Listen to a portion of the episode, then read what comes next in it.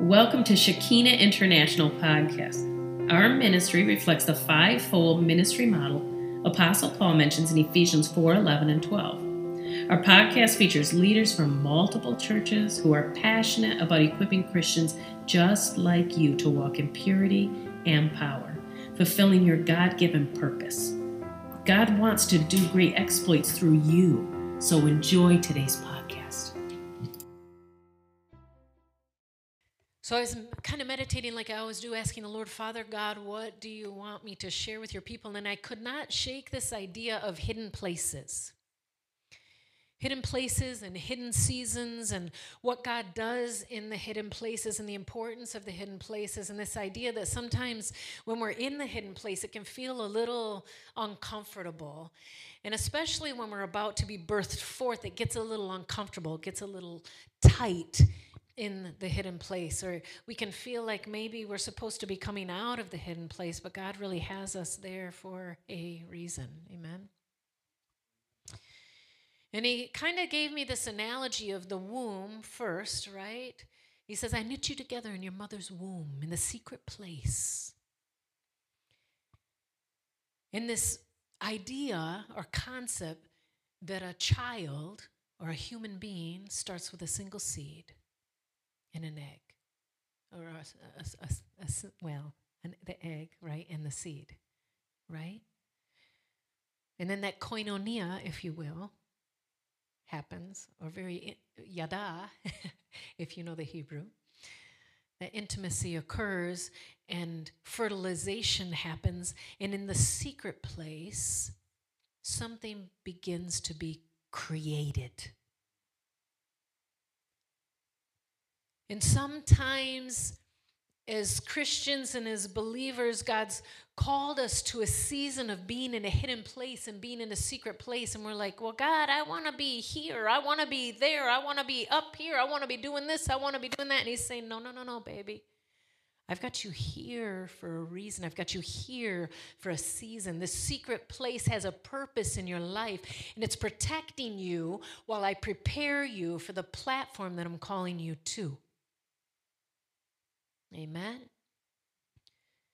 I love Proverbs twenty-five two. The glory of God to conceal a thing, but it's the honor of kings to search it out a matter. And I said to Brent the other day, he goes, would you like to worship with me? I said, I would be honored.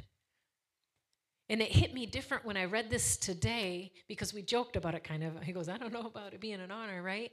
But when I when I was studying this today, it was like the Lord was reminding me, it is an honor. It's an honor because in the midst of prophetic worship, it's the glory of kings to seek it out. And it's an honor to listen and to lean in and to hear the voice of God and to say, Father, what sound do you want us to release? What word do you have on your heart? What rhythm do you want us to go at? What prophetic word do you want to bring forth? It's an honor.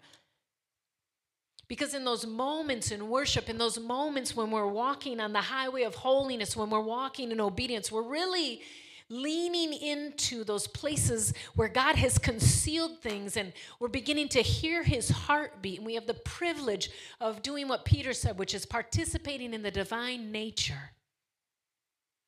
We're seated up there in those heavenly places. We lean in and we hear the heartbeat of God.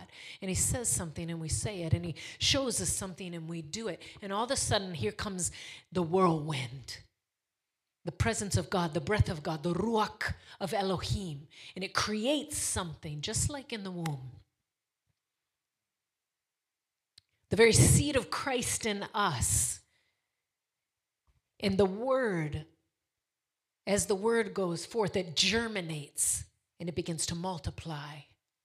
And God does it in the supernatural. He does it in the heavens first, even though we're here on earth. Thy kingdom come, thy will be done here on earth, just as it is in heaven. And our feet touch this earth, but our spirit's in heaven, and we say it, and it something shifts. And in the secret place of the supernatural, in the secret place of the invisible, unseen spiritual realm, God begins to birth something. And it immediately shifts and it immediately occurs. And we have the privilege and the honor of participating in that process. Come on, somebody. Isn't that amazing? Does that blow your mind at all? I'm like, whoa, come on, somebody. I got a little Jesus on the inside of me, and he has set me free. I don't know why I'm singing so much today, right? I'm telling you, it's in my bones, I guess. So I wanna, then he started to talk to me about the purpose of the womb. What is the purpose of the womb? You've got this beautiful human being, this new life developing on the inside of the woman. It's hidden. You can't see it, but nerves are being developed and a skeletal system and bones and organs and heart and lungs and fingernails and toes and fingers and everything that's needed to bring this ecosystem of the human being, this unique created thing that God wants to bring forth into the earth that has a destiny and a purpose to pass. It's being formed. But he forms it in a hidden place. And sometimes God will take us into a season, into a hidden place where he doesn't allow the people around you to see the things he's telling you, the things he's doing in your heart, the things he's um, building in you, right? The corrections that maybe he's bringing, or the glory he's forming in you, or the character he's forming in you, the fear that he's working out of you, because you're his child. And there's some things he just does in the hidden place. He's so good.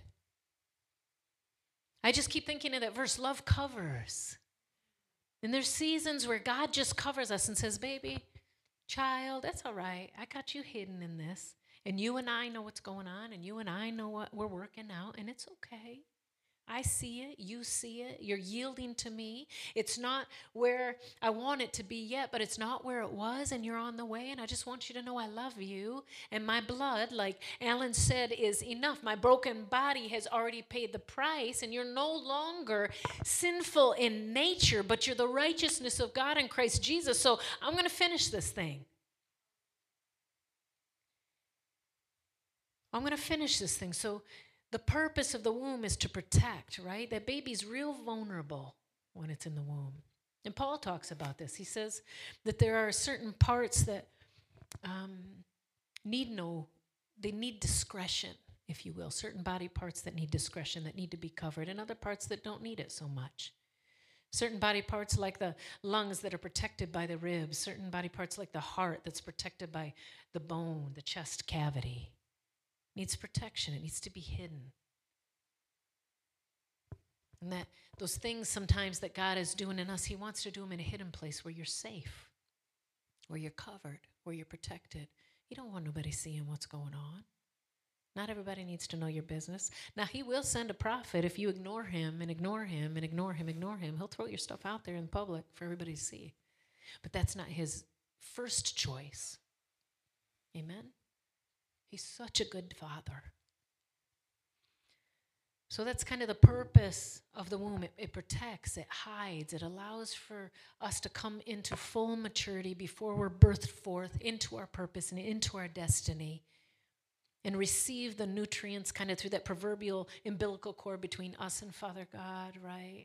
Receive the revelation that we need, receive the love that we need, receive the nourishment that we need, so we can come to full stature before being released into who it is he's called us to be. And the benefits to the infant are amazing. It's safe, it's warm, you get to float around and just kind of enjoy yourself, you know. You get free meals. You don't have to even drive through. You got like an auto connect right to Jesus. It just, you get fed whenever you need it. It's a beautiful season if you're willing to enjoy it and you don't resist it, right? If you resist it, it can be really painful. It can be really frustrating. And you don't want to be born prematurely. Premature babies don't have full lungs, and then they can't breathe when they get out. Premature babies have heart defects, and then they have a really hard life when they get out. Premature babies' skeletal systems and nerves don't develop all the way. And they have serious physical impairments when they get out. Premature babies have issues with brain function And they can't do relational stuff real well when they get out. And in the corporate body of Christ, so many times people don't want to stay in the hidden place all the way. We're like sticking our feet out. I want to come out the tunnel. I'm ready. And your mama's going, get back up there. You ain't ready, honey. You need to keep cooking. You're three, four, five months early. No, in Jesus' name. You know what I'm talking about? Can you imagine your little baby trying to stick her foot out? Let me out, let me out. You know? Be like, no. Stay put in Jesus' name. When it's time, the contractions will come and you won't be able to take it anymore. And I'm going to want to get you out. And we're going to do this together. Right? Come on, somebody. Amen? So there's benefits to the baby. And then there's that beauty of the moment of birth. The word conceal in the original language is sathar. It means to hide, to hide oneself, to be carefully hidden and concealed, to be in the covered place, come on somebody, and to be un- to cause one to be undetected. Think about a babe. It needs to be concealed, it needs to be covered, it needs to be protected, it needs to be undetected from the enemy until it's fully developed and can come out into the atmosphere and survive and breathe and function and receive nourishment, right? It's the blessing of the Lord. And that moment of birth comes and the contractions come and that baby will know because it turns upside down. Everything in its world turns upside down. It's got all this pressure on its head. Getting ready to be squeezed out the birth canal, the contractions come, the mama knows and the baby knows, right? The breathing gets real labored and things just start to come forth. You don't have to force it. It happens on its own, right? And then begin to ponder this idea of hidden seasons, and I started to think about my own hidden seasons, of course, that I went through in the years where God had me doing children's ministry. Nobody knew my name. Nobody knew my name. And I just, the Lord said, are you going to feed my kids? Yep. You're going to serve these homeless people? Yep. You're going to go do this jail ministry? Yep. But they were all preparatory years. I was learning the Word of God. I was I was growing in confidence. I was growing in wisdom and stature, learning how to do conflict resolution, learning how to lead as a servant. I was growing in the character of Christ, so the glory of God was increasing on my life. And over the last twenty years, you know, there was a time when I would walk into a room and I would shake, because I'd be all nervous and there were still things in me that needed to be worked out. But now I can say beyond a shadow of a doubt, the character of Christ is so solidly formed in me that I walk into a room and the room shakes. And everything that's not of him literally shakes and moves and shifts. It's different because, you know, when God brought us to this building, he said, I bid you come and die that you may live. Now, I didn't know my whole marriage was going to fall apart. But I literally died. And I can look back now and I'm so, so thankful for every single horrible moment of it. I really am. Because I wouldn't be the person I am today. I wouldn't carry the glory I carry. I wouldn't know the Lord like I know him. I'm so thankful for that birthing process I went through again because it changed me. It allowed Christ to be formed in me to a measure that I didn't have previously. And I thought I was, I'm going to be honest. I mean, you know, we always think we're in a pretty good place, right? Yeah, I'm kind of I'm pretty good in this area, right? But he's always bringing us into more of himself, more of his love, more of his grace, more of his glory. And I look at that really difficult season and I'm like, thank you, God. Thank you. Thank you for the trial. Thank you for the persecution. Thank you for the difficulties. Thank you for squeezing me again in that final press, in the olive press. I remember thinking, there's nothing left to kill. And he's like, oh, honey, yes, there is. Yes, there is. And I thought, seriously, I'm dead. He's like, well, sort of. And sometimes we're in those moments where you're thinking, I'm holy, I'm already dead. Surely there's nothing else to die on me. And, and Jesus goes, oh, honey, there's more, right? And it's nothing to get discouraged about. And the more we go through the process, because it's cyclical, the more we embrace the cross and we cling to the cross. And we say, This is actually my salvation. This is my place of resurrection. This is my place of glory. This is my place of power. This is my place of rejoicing. And like Paul, we can say, I press towards the mark of the high calling in Christ Jesus. Not that I've already arrived, but that I press on, that Christ may live in me more fully, and that I may give him the glory. Amen. And it becomes a place of celebration. And there comes an ease to it. So we've got all these people. You can kind of see the names there. We're going to talk through Moses, Abraham, uh, Mary, Apostle Paul, Hannah. All these people who had these hidden places, these things they had to go through. We're going to kind of turn there. If you want to turn to Acts seven, twenty-three through thirty-one, we're going to start with Moses. Yep, I said Acts. And when you're there, just say I'm there. Thank you.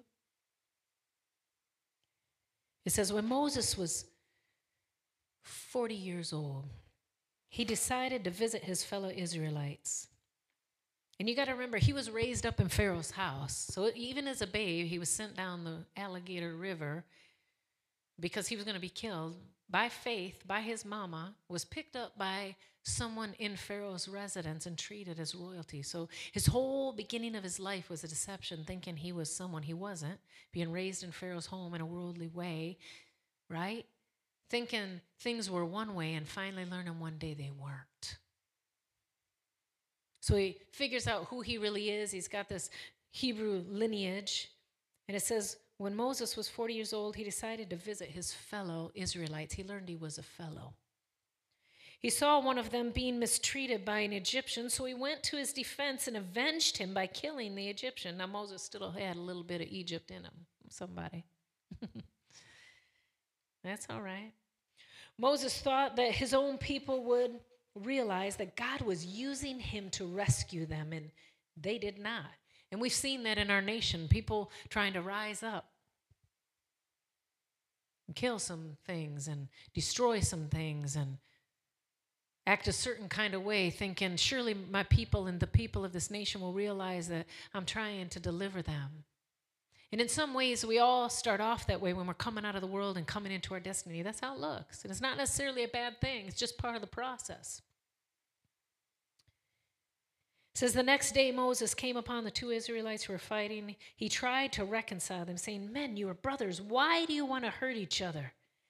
But the man who was mistreating the other pushed Moses aside and said, who made you ruler and judge over us? Do you want to kill us as you killed the Egyptian yesterday? In other words, we saw you. We know what you did. When Moses heard this, he fled to Midian, where he settled as a foreigner and had two sons. He's like, he was on the run. He ran to his hidden place. It says, after forty years had passed in his hidden place, come on, somebody, an angel appeared to Moses in flames of a burning bush in the desert near Mount Sinai. And when he saw this, he was amazed at the sight. As he went over to look more closely, he heard the Lord's voice, and God finally spoke. forty years in the hidden place. Turn to your neighbor and say, it's all right to be hidden. There was a lot of Egypt that needed to be worked out of Moses, and it was okay. And God wasn't mad, and God wasn't sad, and God wasn't angry. Right? He did what he knew at the time that he knew it, the way that he thought he knew how to do it. And God's like, mm, I'm going to need to work this out of you. We got to get the Egypt out of you so I can send you back to set my people free. But it took a minute to work that Egypt out of him. He had a hidden place. The voice said, I am the God of your forefathers, the God of Abraham, Isaac, and Jacob. Moses trembled with fear and did not dare to look. Then the Lord said to him, take off your sandals. The place where you are standing is holy ground. I have indeed seen the oppression of my people in Egypt. So God speaks back to the very thing that was on the heart of Moses before he ran. He said, baby, I see it. I remember. I care about the same thing you care about. I want justice where you want justice. But we're going to do it this way. We're going to do it my way. If you trust me, I'll use you. but you got to let me lead. Amen? So Moses not only had that hidden place, he, he goes back and he trusts the Lord, and the Lord uses him, and he's all nervous. It says he's the most humble man on all the earth. The Lord uses him to bring plague after plague after plague. Can you imagine being a stutterer and being nervous and being raised in Pharaoh's house and then having to go back to the house you were raised in and tell them, the very people that raised you that you probably love, that God's going to judge them over and over and over and over again, and then seeing them perish because they resist and they won't obey. We don't talk about that much. That must have been hard for him. So he comes out of his hidden place and he gets platformed into his public ministry, and it's all about the judgment of God. And then the great deliverance comes and the people praise the Lord and the wealth gets turned over and it's super exciting. And then they stuck in the desert with him for forty years with him grumbling and complaining and mad at him, right? And he probably thought his ministry, public ministry, wasn't going to look that way. So there's like seasons of these hidden places where you, you, you, you're hidden for a while and God covers you and he prepares you, then he launches you and he platforms you, then you get into the ministry and you're like, this doesn't look the way I thought it was going to look. This hurts a little more than I thought it was going to hurt. This feels a little less glamorous than I thought it was going to look, feel. And God's saying to you, like he said to me, I bid you come and die that you may live. We're called to pick up our cross daily. Jesus wasn't joking when he said that. Many are called, but few are chosen. The greatest among you will be servants of all. Right? It's the call. Laura and I joke about this all the time. It's the call. And when we understand the kingdom and that it's upside down from the world, you get to the place where the blood and his broken body is enough, and you want his glory formed in you more than you want any of that other stuff that the world says is important. And you pick it up every day because you fall more and more in love with who he is. And you realize over and over again, as these things press in on you, that you need him or you're not going to make it. And then you start to get revelation of the reality of the price that he paid for you, and you become more and more grateful, more and more grateful, more and more grateful, and there's an ease on it. And it's not so hard to pick up that cross because you're like, yep, been there where they are. And you're able to love him, you're able to love them, and it's a beautiful, beautiful cycle. So then Abraham, let's talk about Abraham. You can go to Genesis twelve, one through seven. When you get there, tell me I'm there. Abraham was hidden. We've got all these great leaders in the scripture who had seasons of hiddenness. Genesis twelve, one through seven, it says, the Lord had said to Abram, leave your country, your people and your father's household, and go. Turn to your neighbor and say, go. He said, go to the land I will show you. In other words, I'm not even going to tell you where you're going. Have you ever been there?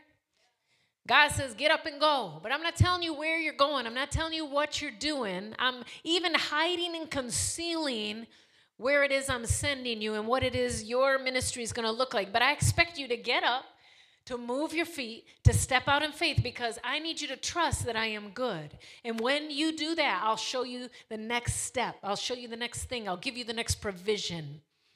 Can you and will you trust me? Amen?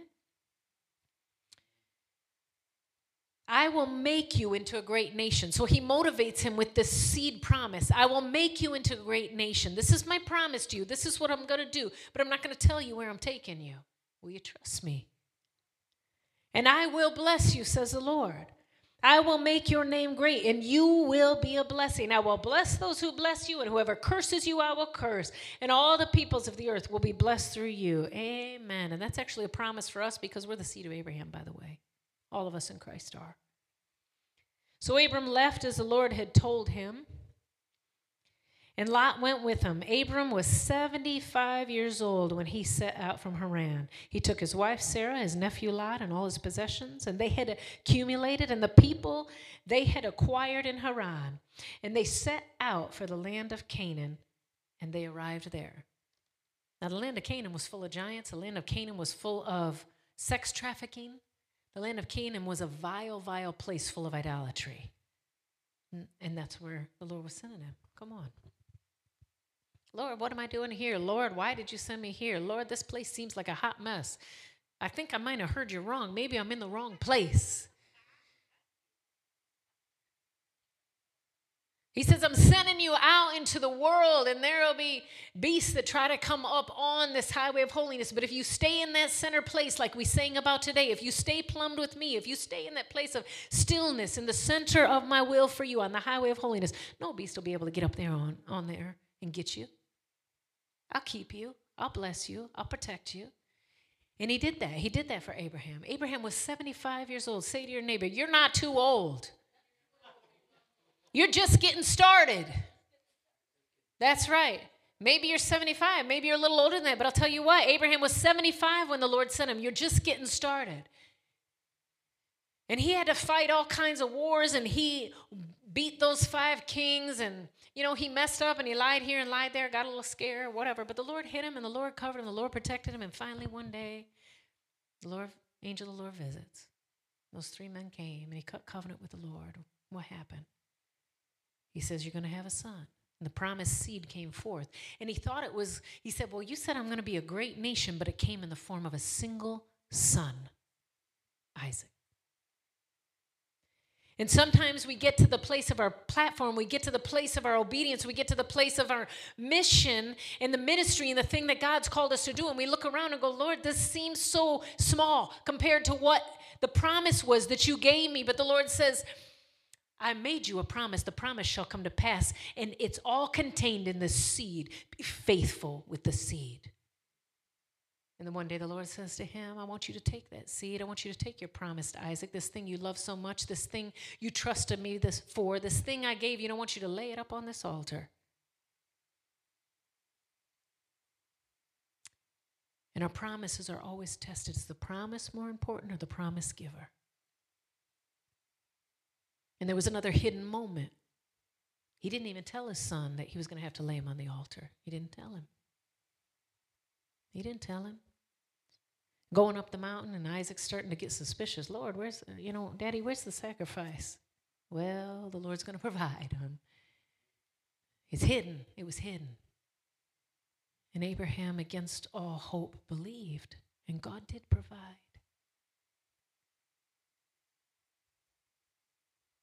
And as we journey with the Lord into the fullness of our destiny, we have these moments and these hidden seasons that we have to persevere through. And Abraham had to persevere through that hidden season almost twenty-five years until he got the seed.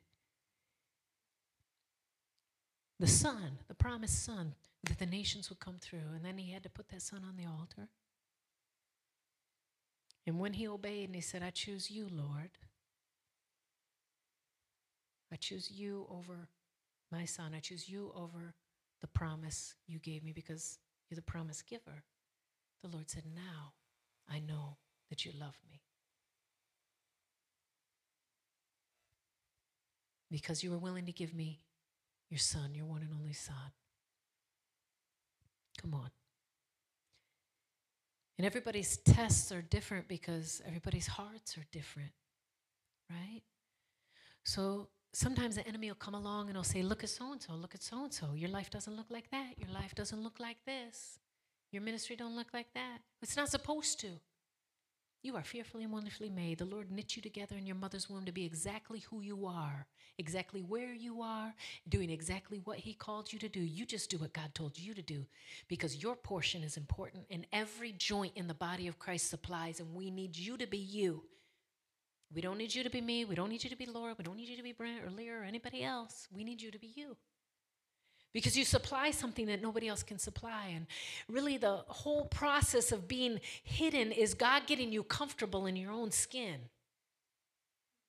Getting you to the place where you're okay with who he made you to be and celebrating the realities of how Christ decides to shine through you with his glory. Turn to your neighbor and say, neighbor, I need you to be you because I got to be me. And I can't make it without you. I cannot make it without you. And that's the truth. I cannot make it without you doing your part. You cannot make it without my crazy self doing my part. I know. Sometimes people want to try, but here I am. I'm not going anywhere. Amen. You're welcome. I love you. I'm going to skip past Mary real quick. I'm going to talk about Hannah. The Midrash says that Hannah, no, no, no, no, no, let's not do that. All right, let's talk about Mary. Yes, Lord. Okay. So Mary had to wait.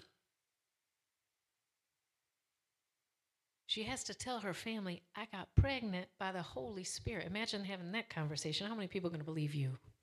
Nobody. Mm-mm. They'd be like, sure you did, Mary. What's his name? Little girl, what's his name? Right? And the shame and the persecution. It was so difficult. She actually leaves and goes to be with her cousin Elizabeth because she's like, oh, I can't take this, man. It's getting hot in here. And she had to wait nine months. She had to wait and see if her husband was going to leave her. She had to wait. She was in a hidden place. Waiting, trusting, knew, knowing she saw an angel, knowing God came and spoke to her, knowing she's carrying the Savior of the world, and yet everyone thought she was crazy. They wanted to kill her, literally kill her and stone her to death, but she had a destiny. She was willing to be persecuted. She was willing to be misunderstood. And sometimes when we get that prophetic word and we we we get the calling in our life, we've got to be willing to be misunderstood. We've got to be willing to be hidden for a season. God hiding you sometimes is the way he protects you until you're ready for the birthing process, until it's time for those things to come forth. Even Jesus was hidden.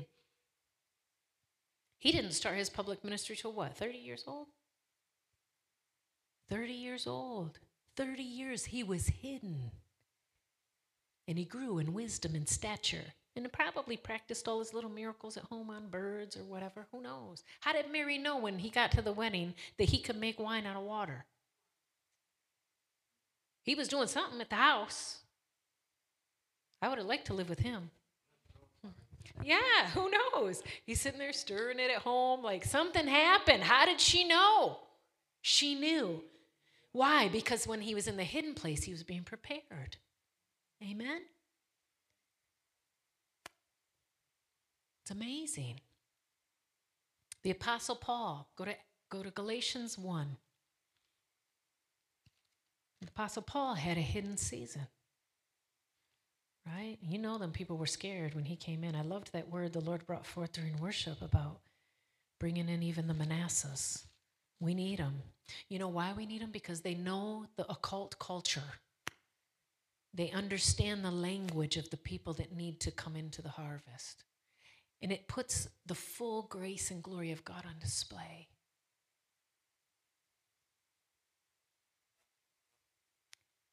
And if Christ paid the price, why not?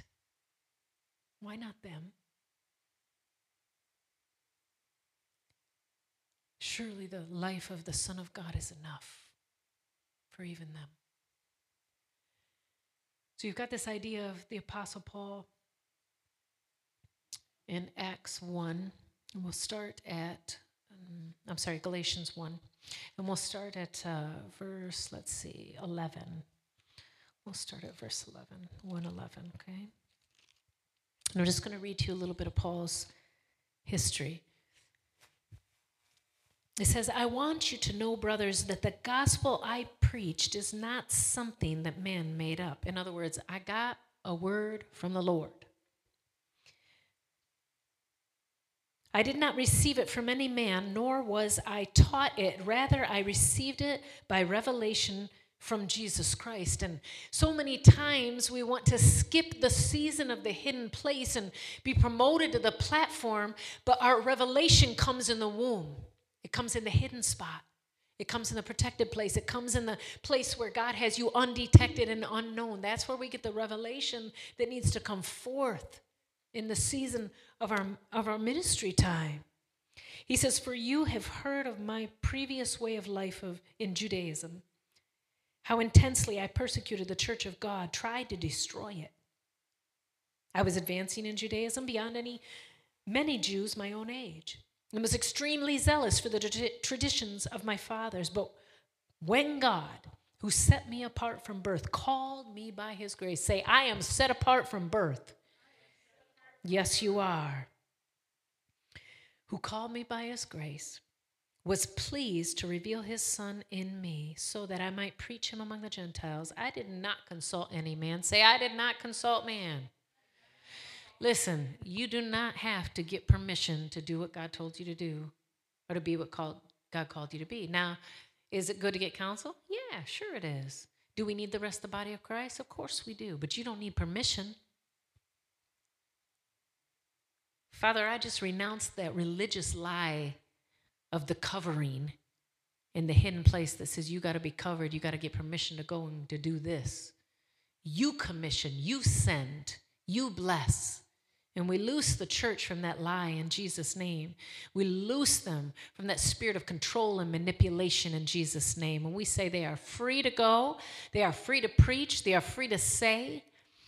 And we bring them into right connection and communitas with the body of Christ in koinonia so that they go in counsel, they go in wisdom, they go in understanding, they go in revelation, they go in might, and they go in the fear of the Lord and the knowledge of the Lord. And they do not go alone, but they do not go controlled.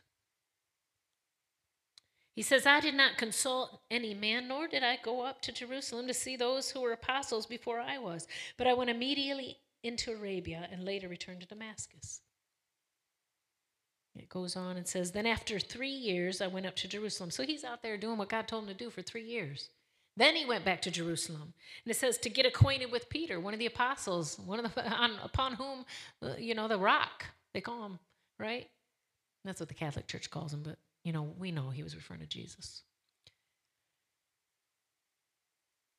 So he finally goes back to talk to one of the apostles after three years. He says, and he stayed, I stayed with him fifteen days. I saw none of the other apostles, only James and the Lord's brother. I assure you before the Lord that what I'm writing to you is no lie. So he's out there, he's obeying God three years, not asking nobody's permission. The Lord finally sent him back three years later to talk to the apostles who've been doing what they've been doing, and he shares this revelation with them. He says, I was personally unknown to the churches in Judea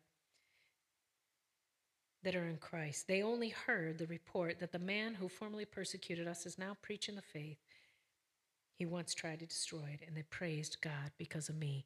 Then in ver- chapter two, verse one, it says, fourteen years later, it was a hidden place. God gave Paul the revelation. He made him wait three years, finally connects him back to the apostles and the prophets. Then he goes out, he keeps ministering. fourteen years later, he comes back to all the apostles and the prophets just to make sure I am, what I'm teaching is true. Do you see the biblical precedents for this? And they, of course, affirmed it and confirmed it, right? And there's sometimes the Lord will keep you in a hidden place in your ministry, and he won't connect you back to the supposed national ministries or the big name ministries for a reason. Because he doesn't want it tainted by the areas where they don't yet get it. He wants it pure. He wants it powerful. He wants it clean. He wants it exactly what he said he wants it to be. And he needs that foundation established in a hidden place before they come in and try to put their fingerprints on it, because it needs to be exactly what he said he wants it to be. And that's not pride. That's not presumption. It's just obedience. So that hidden place sometimes of your ministry not being connected back can also be the protection of the Lord. Amen? And then Hannah. Wow, I love the story of Hannah. Turn to First Samuel one. I love the heart of Hannah. I love the story of Hannah. I love Samuel. Such a beautiful, beautiful story. Such a beautiful picture of God's grace. Hannah means joy, by the way, the original language. So go to First Samuel one, ten, and eleven. And I'm just going to read you the story because my sermon's kind of short today. But I want to read you the story. It says, there was a certain man from Ramathiam,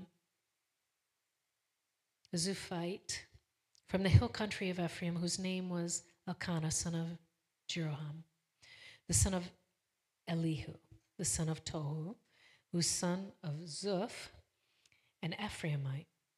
He had two wives. One was called Hannah and the other Peninnah, or Peninnah. Peninnah had children, but Hannah had none. Somebody say, Hannah had none. Mm-hmm. Hannah had none.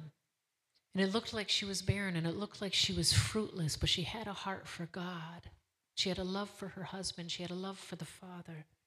It says, year after year, this man went up from his town to worship and sacrifice to the Lord Almighty at Shiloh, where Hophni and Phinehas, the two sons of Eli, were priests of the Lord. Whenever the day came for Elkanah to sacrifice, he would give portions of the meat to his wife Peninnah and to all her sons and daughters, but to Hannah he gave a double portion because he loved her.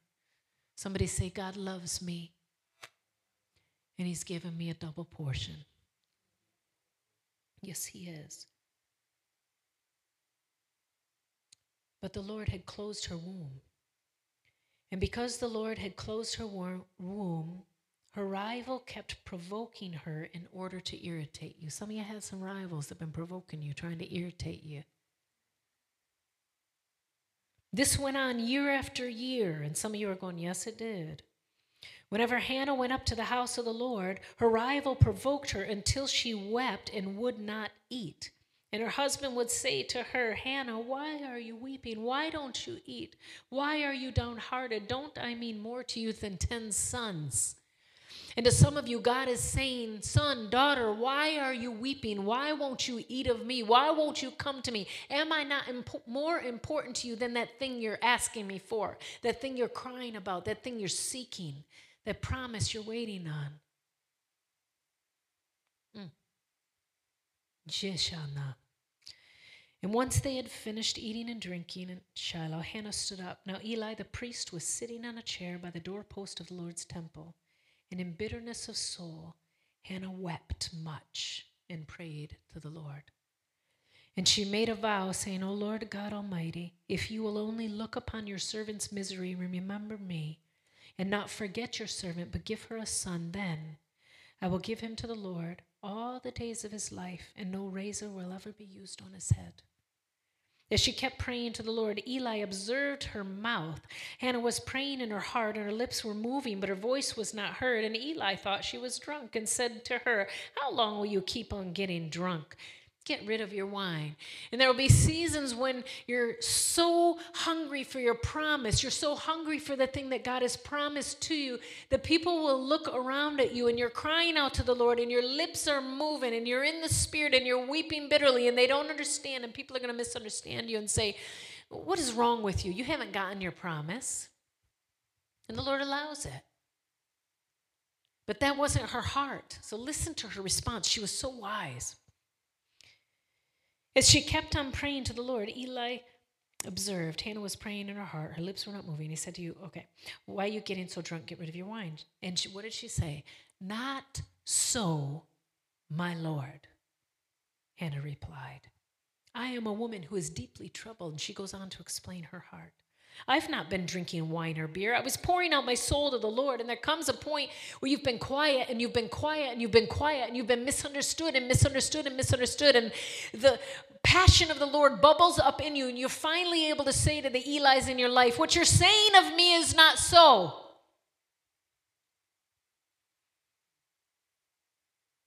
And then she goes on and she says, do not take your servant for a wicked woman.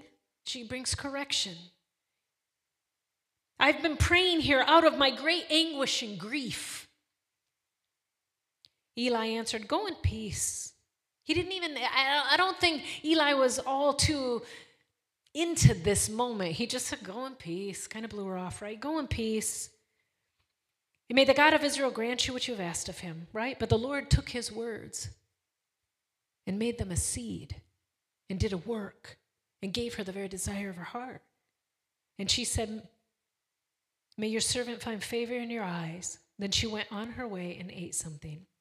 And her face was no longer downcast, because even though the priest or the religious person at the post didn't understand her heart and didn't understand what she was going through and kind of gave her a nonchalant, you're going to get what you said kind of word, she grabbed it in the Spirit and held on to it in the secret place and in the hidden place. And it gave her hope. And she received it for herself. And from that word, she was able to birth forth and, and hold on to and receive her promise. Come on. It says several months later at the appointed time, she gave birth to a son. And she got her promise from the Lord. Amen.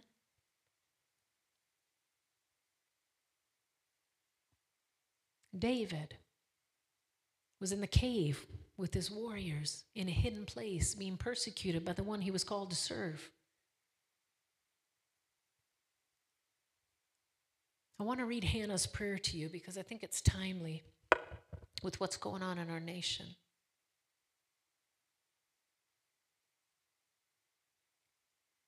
We we talk about Colossians one, twenty-four through twenty-eight all the time.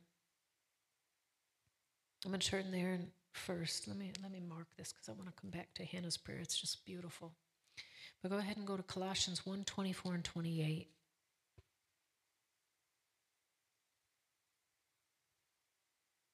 Okay. We talk about Christ in us, the hope of glory. But listen to the context of this. This is Paul. Now I rejoice in what was suffered for you. Paul had been in his hidden place. He got to his platformed place. He'd been persecuted like, you know, we all are when we come into position. And he says now, now he gets to the place where he can rejoice in what he suffered, right? He's on the backside of the suffering. He's on the other side of the trial, of the difficulty, of the things that he lost. Now I rejoice in what was suffered for you. And I fill up in my flesh what is still lacking in regards to Christ's afflictions for the sake of his body, which is the church. I have become its servant by the commission God gave me to present to you the word of God in its fullness. The mystery that has been kept hidden from, for the ages and generations, but is now disclosed to the saints. To them who God has chosen to make known among the Gentiles the glorious riches of this mystery, which is Christ in you, the hope of glory. We proclaim him, admonishing and teaching everyone with all wisdom, so that we may present everyone perfect in Christ. To this end, I labor, struggling with all his energy, not my own, because I know it's him now, with all his energy, which so powerfully works within me. We come out of this hidden place, we come through the persecutions, we get on the other side of him, and we get to this place where we realize it's his energy in us, the grace in us to continue to do the thing that needs to do so the body of Christ can be built up into the fullness of who it is God's called them to be. It's his glory, it's his grace, it's his might in us. Christ in us, the hope of glory. And I love this. First Corinthians two eight. Go back a little bit there. First Corinthians two eight. Ooh, ooh, ooh. I love this. Paul says, we do, however, speak a message of wisdom among the mature. Turn to your neighbor and say, among us, the mature. But not the wisdom of this age or the rulers of this age who are coming to nothing. Say, they're coming to nothing. It doesn't matter who comes against you. It doesn't matter what the enemy throws at you. The, the rulers of this age are coming to nothing. That means no thing. Come on, somebody. He said, no, we speak of God's secret wisdom. A wisdom that has been what? Hidden. And that God destined for our glory before time began. He said, none of the rulers of this age understood it, for if they had, they would not have crucified the Lord of glory. And the enemy's so ignorant, he hasn't caught on to the reality that when he persecutes us, we just look more like Jesus. And if he understood it, he would stop. But he doesn't. So thank you. I rejoice in these sufferings. Thank you. I rejoice in these trials. Thank you. I rejoice in the hidden place. Thank you. Because greater is he that is in me than he who's in the world. And Christ literally is foreign to me every time, single time he comes against me. And when God's got it hidden from him, he conceals me. He conceals you from him. He allows him in his pride and in his arrogance to come against you again and again and again. And all it's doing is making you a weapon fit for the work, forging you. Making you who you're made to be for the day of your destiny. And he hides you until it's time for you to come forth. And some of you, it's time. Some of you are coming forth now. Some of you, you're still in the womb, and it's okay. Don't hate the day of small beginnings. Stay there. Embrace it. Receive the fullness of the revelation, because we don't want you coming out half-baked. We need the fullness of the revelation he made you to carry. Amen? Come on. You remember, though, what, what was that little Susie Homemaker oven thing where you used to... Easy bake. We don't want you easy baked. There's no easy bake in the kingdom. And remember how nasty those were? You put that cake in one side, it come out the other side, it ain't all the way cooked. It was disgusting, right? In the spirit, sometimes we want to go through our little easy bake oven and just float out on the other side and come out tasting like a nice, fluffy, yummy, professional chocolate cake. That's not how it works. You got to get whipped up a bit, stirred up a bit, mixed together a bit. Mold over a bit. You got to rise up a bit. Takes time. Come on. Amen. And there's no shame. There's no shame. Mm-mm-mm. All that to say, you're coming forth and you're coming forth in your time. And the very same power that raised Christ from the dead dwells in you. And you are called to do great exploits in his name. And your season is coming. Stay where he tells you to stay until it's time. Wait on him. Those who wait on the Lord will renew their strength. They'll run and not be weary. They'll walk and not be faint. They will mount up on wings of eagles.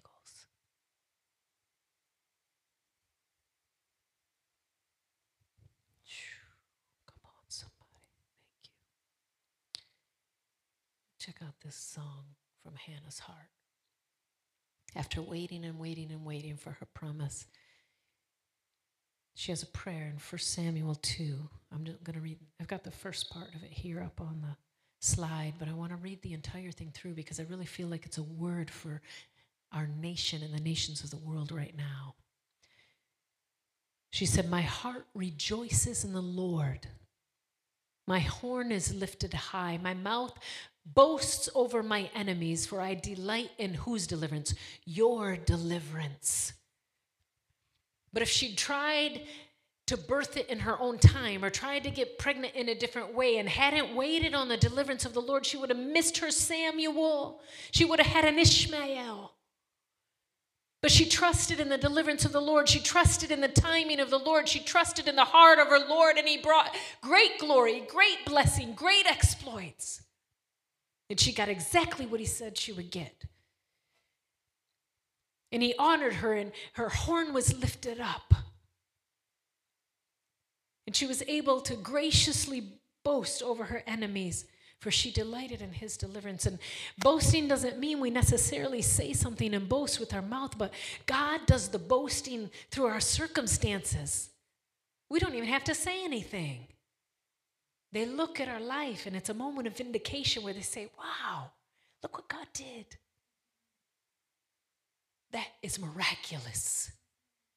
It is beautiful. It's a turnaround. That had to be God. Hallelujah." Amen. And I just want to say to you, your day is coming. You've been hidden, and it's okay, because God is going to lift up your horn, and he's going to allow your circumstances to boast over your enemies, and they will see and they will know that he has been with you, that he called you, that he healed you, that he's positioned you, and that he's sending you out with power, that he's answered your prayers, and he's done his miraculous and beautiful and divine work in you, and he'll do mighty, mighty exploits through you. Because that is why you were created. That is why you've been asked to stay in the hidden place.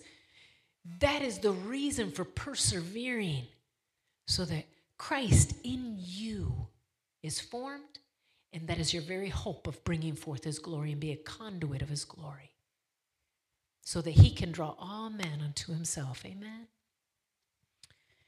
So I just want to, we're going to wrap up here, but I just want to read the rest of Hannah's prayer. "My heart rejoices in the Lord. In the Lord, my horn is lifted high." Isn't that beautiful? In the Lord, my horn is lifted high. In who? In the Lord. "My mouth boasts over my enemies, for I delight in your deliverance. There is no one holy like the Lord. There is no one besides you. There is no rock like our God. Do not keep talking so proudly. I love that part. Mm-hmm. I hear that as a word. Like God's saying that to the principalities, to the powers, to the rulers of this world. Do not keep talking so proudly, or let your mouth speak such arrogance. For the Lord is a God who knows.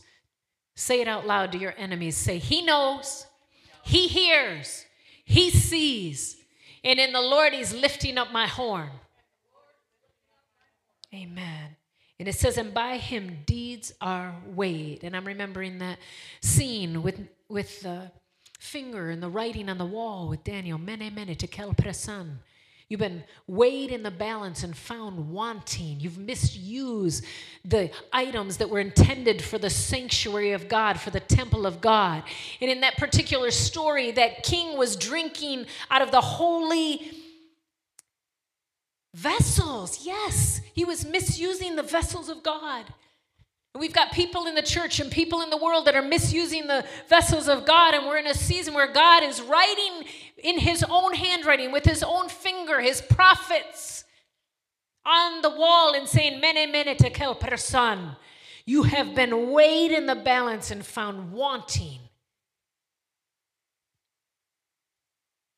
And I'm shaking and resetting the nation and removing you because you did not honor my vessels, my holy vessels. You did not bless my holy vessels. You did not keep my kingdom order, and now I'm removing you.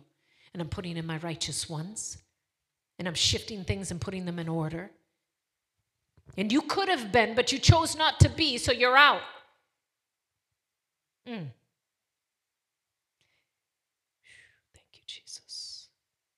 It goes on and it says, the bows of the warriors are broken, hey. But those who stumbled are armed with strength. Say, I am armed with strength. Those who were f- full hire themselves out for food, but those who were hungry hunger no more. She who was barren has borne seven children, but she who has had many sons pines away. The Lord brings death and makes alive. He brings down to the grave and he raises up. The Lord sends poverty and wealth. And I just hear the wealth of the wicked is stored up for the righteous, and we call it into the homes and the banks and the coffers of the righteous today in Jesus' name. He humbles and he exalts. He raises the poor from the dust and lifts up the needy from the ash heap. He seats them with princes, and I hear, and kings, and queens, and presidents. Amen. And has them inherit a throne of honor. Say, by the grace of God, I am inheriting a throne of honor. Which brings us right back to the beginning. It is the honor of kings to search it out. And we are honored to be seated in the heavenly places with Christ Jesus. It goes on to say, for the foundations of the earth are the Lord's. Amen. And we just say that over this world, over this nation, over the earth. The foundations of the earth are the Lord's. Hallelujah. And upon them he has set the world. He will guard the feet of his saints. Father, we thank you that you guard our feet. It says, but the wicked will be silenced in darkness. Hallelujah. It is not by strength that one prevails. Those who oppose the Lord will be shattered. And I hear shattered this year. He will thunder against them from heaven, and the Lord will judge the ends of the earth. He will give strength to his king. Hallelujah. Ooh, I just saw H R H's face. That's a confirmation. I just saw his face. And exalt the horn of his anointed. Hallelujah. And exalt the horn of his anointed. And there are those of us, a remnant, who stayed in the secret place, who stayed in the hidden place until the Lord decided to burst you, birth you forth and bring you forth. And the Lord says, it's time. You've finally gotten to the place where you no longer live and I live in you. You are my anointed. My anointed one has been formed in you, and now I'm sending you forth. Thank you for listening today. Take a moment and ask Holy Spirit what He wants you to do with what you've learned. And remember, with God, all things are possible. So keep dreaming, keep praying, and simply obey. Because God is good, and He has good plans for you. You can subscribe to our blogs, learn about our speakers, and even hear from one of our team members how you can take part in transforming a city, your city, with Christ. There's no time like the present. Visit Shekinah Online dot com. If this doesn't excite you, watch for our new and God-inspired product line, a newly released book by Stephanie Butler, and more testimonies from our listeners like you, working to bring unity in cities across the world. If you feel led to support our podcast, you may do so on our Shekinah dot com website. Or if you would like to support us monthly, there is a link labeled Listener Support on every podcast. Until next time, we thank you, we love you, have a blessed day.